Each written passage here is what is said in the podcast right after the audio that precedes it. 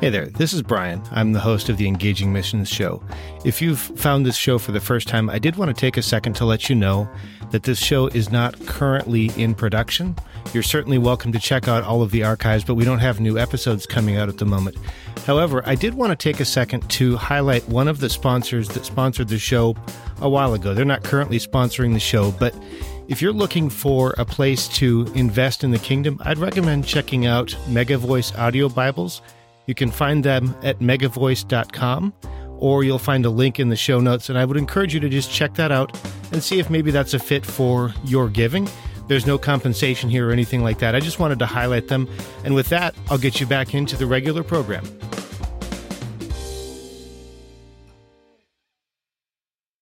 This is the Engaging Missions Show, episode 174.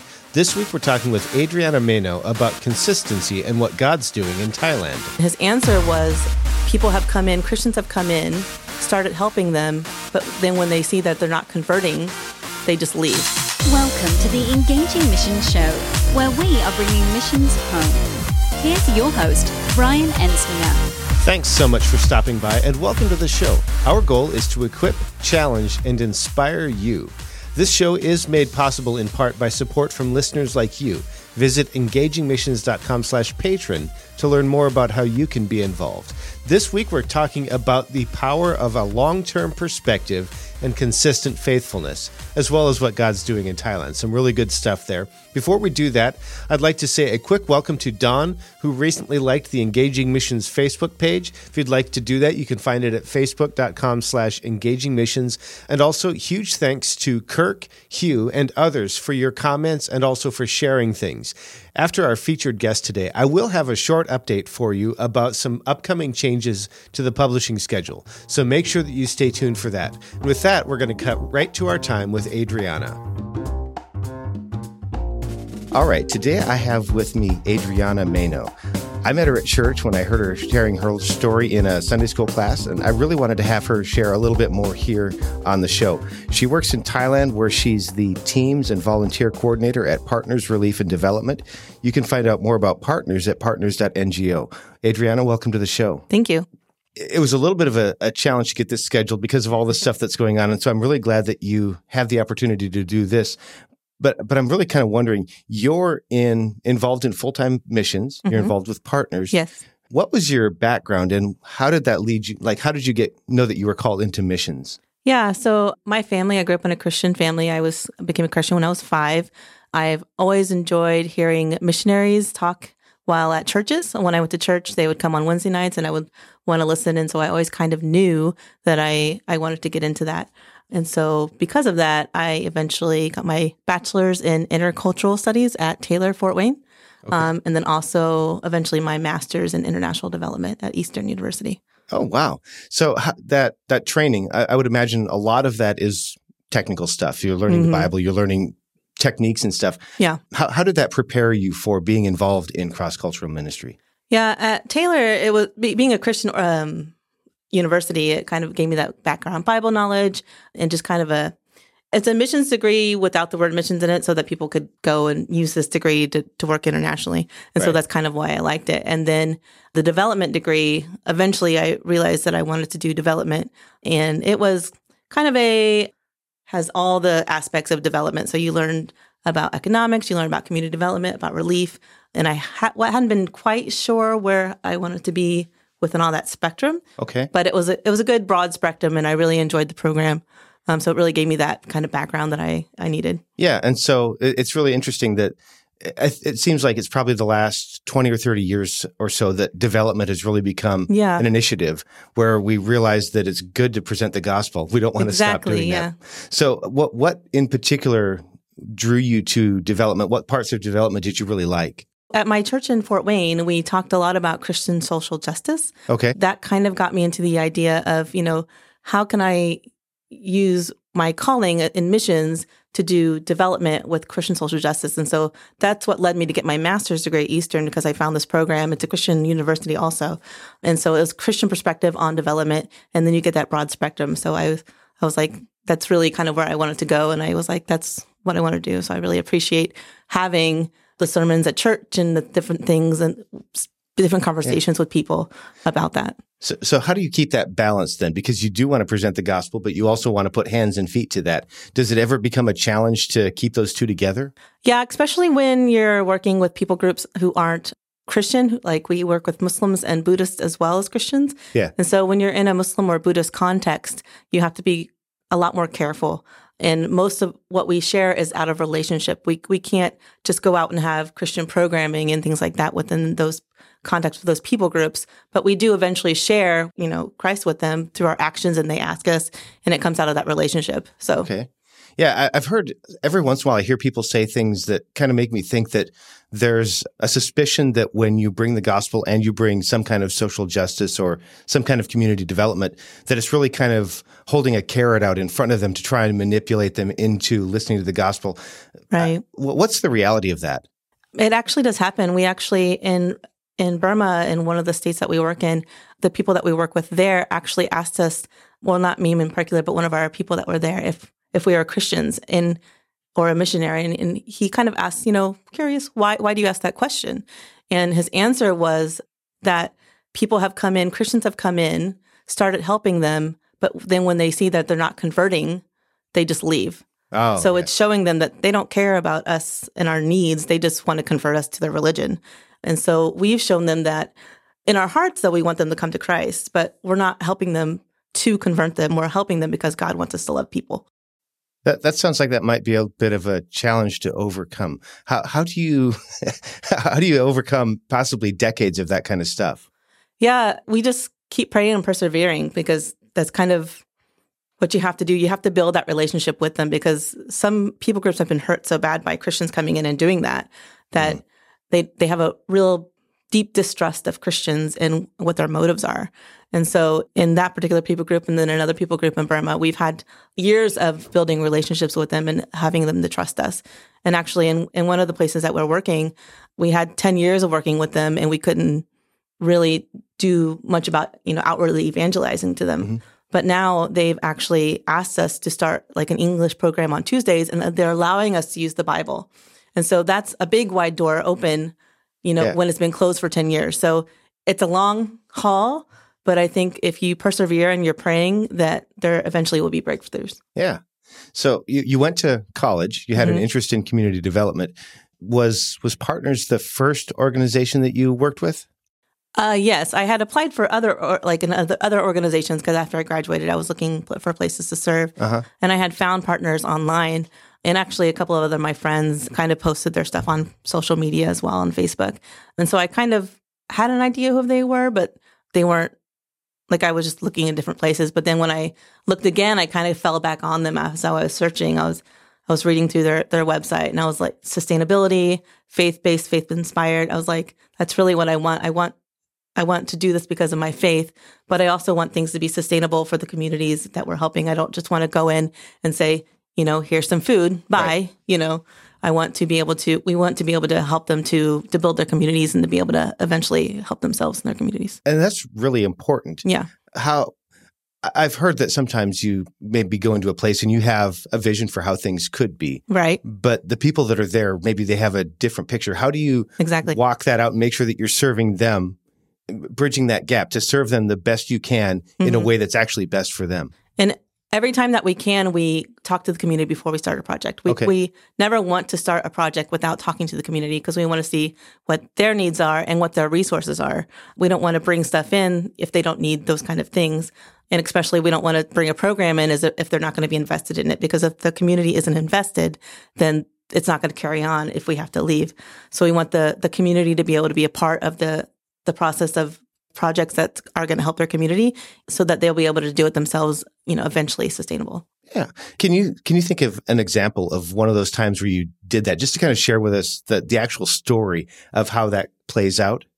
Uh, Yeah, in um in one of the states we work in, we there's a community support network.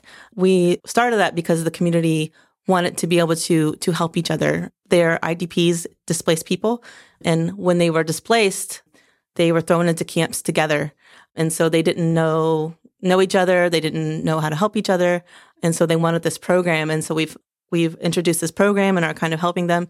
And instead of us as Westerners being there all the time, we have 400 volunteers in different IDP camps that are just finding the needs out in their camp and helping each other on their own, doing their own initiatives for fundraisers so they can raise funds.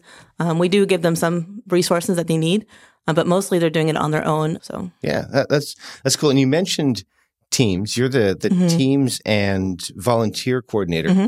What is your involvement? How do you what do, what do you do? Yeah, so I do teams and volunteers, and I also am report manager. Um, so I have to edit a lot of reports that come in from our projects and get those out to people, but also organizing with people who want to come visit us. So whether that be teams of people or whether that be somebody who wants to come visit our projects or if that be a volunteer who wants to come for two months or more. Okay.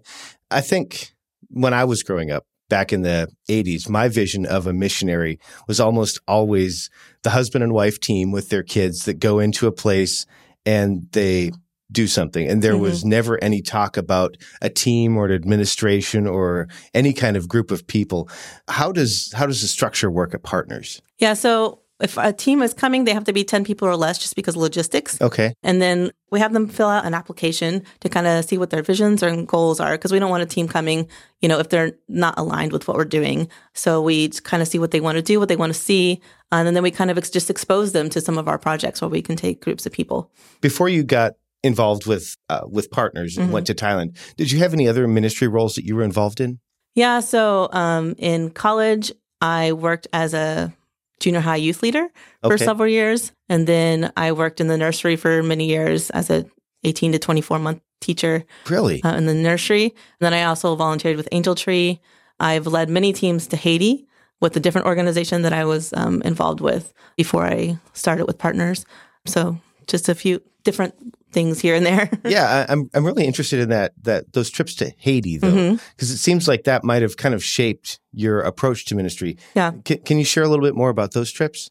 Yeah, so I started going. My first trip was my sophomore year of college. Okay, um, and it was my first international missions trip. I had done some local U.S. missions trips before that, but this was my first kind of eye-opening trip. You know, overseas and seeing what's going on overseas, and it was through an organization and like it just kind of opened my eyes to to missions even more. Like like I said, I'd always wanted to do missions somehow, but I didn't really know how. And just kind of seeing the reality of what it is on the field and, and what, how people are suffering. Yeah. So you mentioned how people are suffering. Mm-hmm. How do you how do you avoid compassion fatigue? Yeah, that's for me, especially in working at partners. We see a lot of sad stories, a lot of things that are going on for me, I I try to to reading the the good stories, the, the stories about hope, okay, to balance it out. Because uh, we read all these bad stories or all these sad stories, but we also have a lot of good stories of people, you know, lives that have been changed and turned around. And so for me, reading those kind of helps me to balance it out because I know that there's a lot of suffering and there's a lot of bad, but at the same time, we're we can do only what we can, and then God will help us do that. Was that a, strategy or strategy or approach that you went to Thailand with?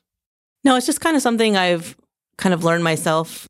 Just because reading all the bad stories, I was you always get you know you can get depressed, you can get down, yeah, and you need something to bring in that hope. And you know, God is that hope, but having those stories of hope that you know say, yeah, we're, what we're doing is counting. I mean, it's it might be one person, and there are these hundreds over here suffering, but it's one person, and to that one person, it counts and you know they're loved and they know that and that's what kind of keeps me going knowing that we're helping even just a one person i was i was going to ask because mm-hmm. it, it, seems like especially if you're dealing working with people in in, in camps mm-hmm. that that could be really challenging because right. there's a lot of stuff a lot of stuff i don't even know about right that mm-hmm. that can, can be that can be going on there I'm wondering you've you've talked a little bit about part actually quite a bit about partners, and I know that they've raised a, a good bit of money that they've been involved in a lot of projects. Mm-hmm. I'm wondering if you can tell us a story of a time when you've really seen one of these projects change somebody's life.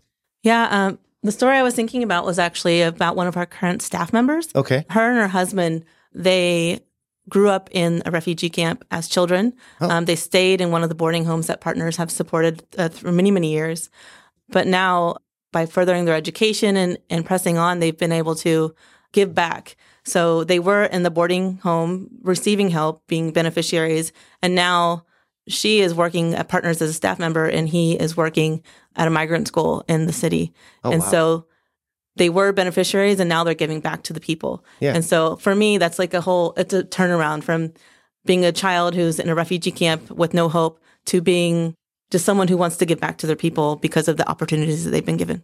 Yeah. How how common is that kind of story? I'm not sure. I've heard a few stories about Yeah. that, you know, happening where people will want to help their people. And with the Karen people in particular, most of the Karen people that I've met, that's their desire is to go back in and help their own people. And one of the other homes that we support in the camp, I had taken a team from Norway and they were drawing pictures about what they wanted to do. And a, many of the young young men and women, maybe in their late teens, early 20s, they all were like, we, I want to be go to Bible school and be a pastor and then go back to Karen State and help my people. Or I want to go to back to Karen State and be a teacher for my people. And so they're really invested in their in their people group and helping their people group. And I think that's very inspiring for me to see that in Yeah. young kids. Yeah. As you think about the work, you've been involved in a lot for for a while, and Mhm. Partners is involved in a lot of different kinds of things. Right. What is the the single biggest need or challenge that you that you as an organization see? There's so many. I, I think it would be getting funding to do all the things that we do. We have over 30 projects with five different areas and getting funding for all those projects all the time is it can be difficult, but also just trying to to make sure that we're using those funds in a way that's going to be beneficial. We don't we don't want to do something wrong with the funds that we get. We want Yeah. to make sure they're they're helping people and they're going to the right places. And so getting those funds is quite challenging sometimes. Yeah. So It would seem like you're almost always kind of forging a new path with Mhm. every project and every initiative. You might have learned something in the past, but a different people group is going to react differently. So it can be hard to predict results. right. D- does that become a challenge as well? Yeah, we've been working in the area for over 20 years now. So most people groups within Southeast Asia, at least that we're working with, we've kind of we know the culture, and many of the people that work with us as staff are those people groups. And so it's not just Westerners going to these people groups and saying, you know, you need to do this or you need to do Oh, this. yeah. It's the local people that are working with us and for us that are going out and doing this with their people. If if somebody was wanting to get involved in missions, what was what's maybe one thing that you'd suggest that they do first? I think getting involved where you are at home first, because that can, there are a lot of people that are coming to us these days. And so there's always something that you can do at home. And so well, when you're doing that, you can really find out if that's what your calling is. Um, because if, if you're not doing anything at home and then you just go over, then it's, it's not the same, I don't think. Are, are there any secrets that you've learned over the past years in terms of walking in faithfulness for a long time?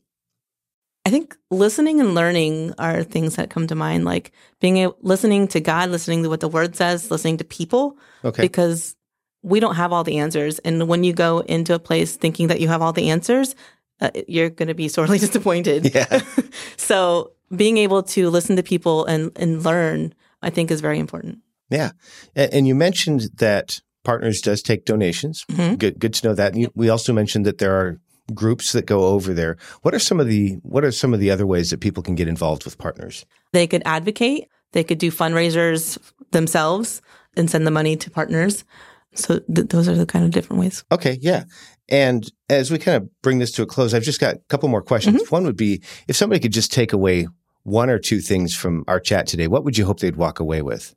I think just, again, just being involved, you know, before you go, and then having the right attitude and idea about if you're wanting to get into missions, that you can't have this mindset that you're going to have all the answers, and that you can learn from different people. I think that's really important because, and also having the right, the heart, because you have to know that you're called. You can't just be like, oh, well, I'd like to go live in such and such place. you know, it's going to be a lot harder than you think it is. So, no, so really knowing that you're called and also really being able to have the right motivation and perspective and not going into it with, you know, I know everything I can save the world, you know, the, the savior complex that some people have. So I think those are really g- good things to think about before you're going places is about what are your attitudes and what are your motivations. Yeah. And, and then the last one, just how can we best pray for you? Yeah, just um just as I go back here soon, I'm going to be getting back into the work and praying for our team. Um, we have a lot of team members um, that are doing a lot of different things, especially with our work in Syria right now. There are some things going on in Syria, so we have team members on the ground there. So just praying for the organization in general within our work and our projects in our fundraising. So yeah. Well, for those that are listening, I would encourage you to go ahead and pause the recording and pray for Adriana now, because if you're like me, you're probably going to forget by bedtime. So just do that now. And then in terms of the show notes, we'll have a way for you to connect with partners. We'll have that link there for you. We'll have a way for you to email Adriana if you'd like. And then also, if you're interested in getting involved and learning more about that, we'll have an email address for you for that as well. All in the show notes. So just visit those and we'll, we'll make sure that that's available. Adriana, I just want to say huge thank you. Thank you for taking the time to make it all the way over here and to, to do this. Huge thanks again to Adriana for being with us and also to you for joining us. Episode notes are available at engagingmissions.com slash Adriana Mano, or if you're listening in your favorite podcast app, you can very likely tap or click or swipe to get there so you can find links to the things that we talked about, as well as a way that you can connect with her. Make sure that you come back next time. It's actually going to be next week. We're going to be talking with Eric Nevins about Facebook groups and how missionaries and church planters can use those and some of the valuable things that he's learned by running some groups in terms of building relationships, being engaging, some stuff like that. I think that's stuff that's going to be really valuable. I also mentioned to you that I have an update about the publishing schedule. I shared a little bit a couple weeks ago. Here's the plan. I'm having trouble keeping up with the publishing schedule right now, so my plan is to go to as often as I can get one published. At this point, I don't have another one recorded for you after Eric's, so I'm not I'm not exactly sure when the next episode is going to be. However, if you'd like to make sure that you get that when it's out, make sure that you've subscribed to the show, engagingmissions.com/subscribe. If you have any feedback for me or if you've found this to be valuable, I'd really appreciate that feedback. You can email me, Brian at engagingmissions.com, or if there's somebody that you know that you think could benefit from our conversation today, make sure that you share that with somebody so that they can benefit from it as well. One more time, thank you so much for being here. I really appreciate you, and I really look forward to getting that episode with Eric out for you as well.